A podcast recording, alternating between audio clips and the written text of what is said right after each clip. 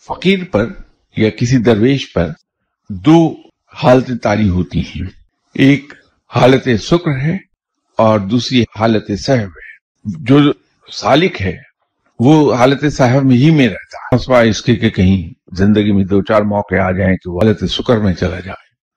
حالت سکر وہ حالت ہے جہاں کسی فقیر اور درویش کا ذہن اس کے کنٹرول سے باہر چلا جائے اور اس کی زبان سے کچھ الفاظ بغیر سوچے سمجھے ادا ہونے لگے۔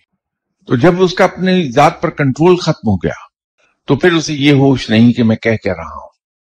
فقیر سے درویش سے اس حالت میں دور رہنا زیادہ مناسب ہے، کیونکہ حالت صاحب میں کہی گئی بات تو اس نے سوچ سمجھ کہی ہے۔ اس سے نقصان نہیں ہوگا۔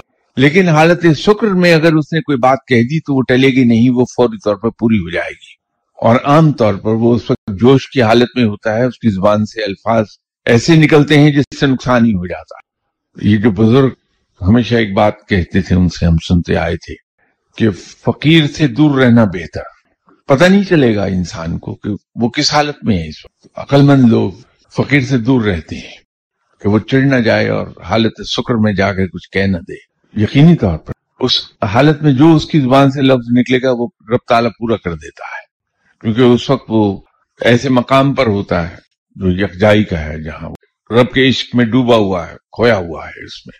لیکن سیف راستہ یہ ہے کہ فقیر سے دور رہا جائے، اس سے کم سے کم گفتگو کیجیے، جائیے، اپنے مطلب کی بات کیجیے ایک آدھ جملے میں اور اٹھ کے چلے جائیے۔